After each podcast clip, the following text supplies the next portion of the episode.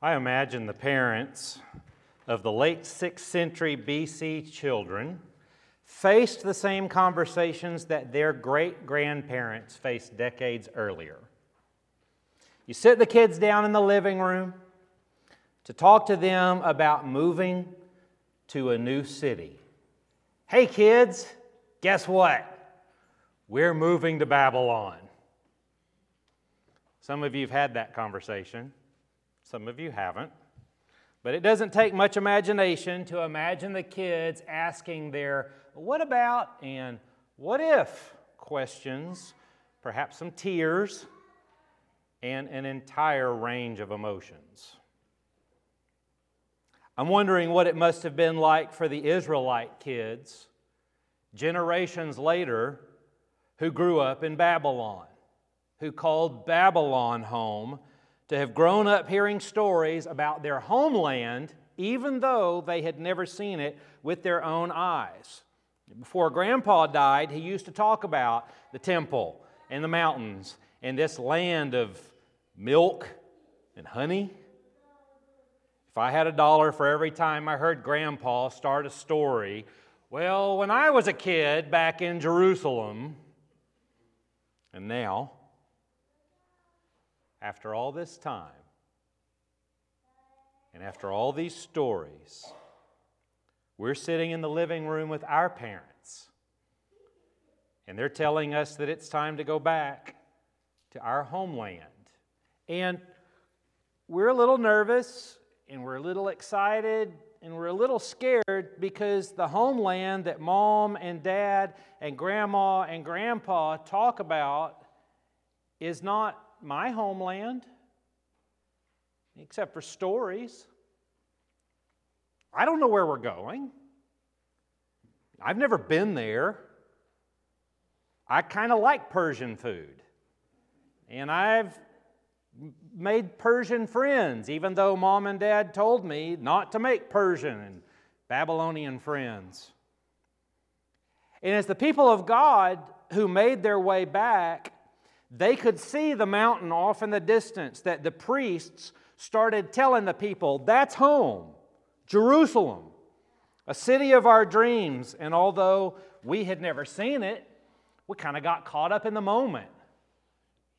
You know, everybody's saying, Oh, that's home. And you're like, Hey, yay. And you, you get excited about it because everybody else is excited. You don't know what to expect, but you're thinking, Okay, this is, this is going to be home. So you work yourself up to some excitement, but then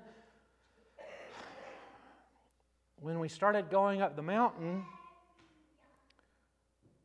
we began noticing more and more of something. Trash, ruins and as we made our way into a destroyed collection of rubble piles, I remember looking at Dad and asking, This is our city of dreams? A number of the books of the Bible were either written or told during this time, the time that I just described. Three prophets who came home with the people told the stories of what happened, and they're real easy to find in your Bible. Right before the page that says New Testament are three books Haggai, Zechariah, and Malachi.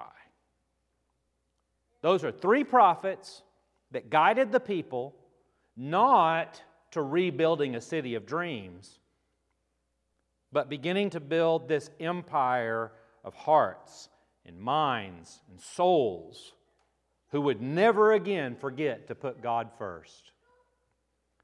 And somehow, some way, I don't quite know how it all works, but the second half of Isaiah fits into that story as well. And that's the last thing that I'm going to say about them, because that's enough of a history lesson for one day. The last thing we need to do is spend all our time talking about them. Because it's real easy when we are talking about God and the people of God to dwell in the past. And that's not what we need to do today. What we really need to talk about today on this last Sunday of the series on the Sunday before Advent, what we really need to talk about is us. Not the past, not restoring what was old, but a new and living peace that we know through today's living Jesus. So let us hear from the prophets as though they were speaking to us today, because they are. Just sit back and listen and see if you can hear the word of the Lord. From Isaiah 63, or Isaiah 43, sorry. Thus says the Lord, who makes a way in the sea, a path in the mighty waters, who brings out chariot and horse, army and warrior. They lie down, they cannot rise. They are extinguished, quenched like a wick. Do not remember the former things or consider the things of old. I'm about to do a new thing. Now it springs forth. Do you not perceive it? I will make a way in the wilderness and rivers in the desert. The wild animals will honor me, the jackals and the ostriches, for I give water in the wilderness, rivers in the desert, to give drink to my chosen people, the people whom I formed for myself, so that they might declare my praise. From Zechariah 2. Sing and rejoice, O daughter Zion, for I will come and dwell in your midst, says the Lord. Many nations shall join themselves to the Lord on that day, and shall be my people, and I will dwell in your midst. And you shall know that the Lord of hosts has sent me to you. The Lord will inherit Judah as his portion in the Holy Land, and will again choose Jerusalem. Be silent, all flesh, before the Lord, for he has roused himself from his holy dwelling. One of the very last things that we read in the Old Testament, one verse from Malachi 4. But for you who revere my name, the Sun of Righteousness shall rise with healing in its wings. And then the one that I've been saving up for going on four months now.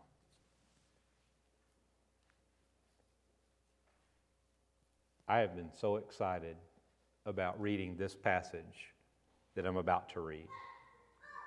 And I've been thinking about it for months, and you're going to see why in a moment. I understand that we probably don't spend a whole lot of time in Zechariah.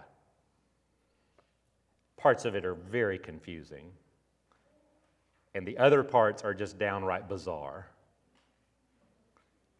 But there are a couple of sections that are worth the journey. This, this passage is kind of like driving to Colorado.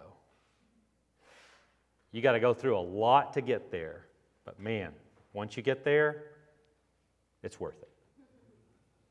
So, Zechariah 8, 4 through 8, thus says, the Lord of hosts. Old men and old women shall again sit in the streets of Jerusalem, each with staff in hand because of their great age. And the streets of the city shall be full of boys and girls playing in the streets. Thus says the Lord of hosts even though it seems impossible to the remnant of this people in these days, should it also seem impossible to me, says the Lord of hosts. Thus says the Lord of hosts I will save my people from the east country and from the west country, and I will bring them to live in Jerusalem. They shall be my people, and I will be their God in faithfulness and in righteousness. Now get personal for a minute. Have you ever had to rebuild your life? Have you ever gone through any major changes in your life? Jesus said, after the cross, after the resurrection, I am with you always to the very end. And that's good enough for me. And God still says today, But for you who revere my name, the Sun of Righteousness shall rise with healing in its wings. That's a good thing to hear as we begin to call it a day on 2022. Before we start a new season of Advent next week, as we anticipate Jesus among us, here and now.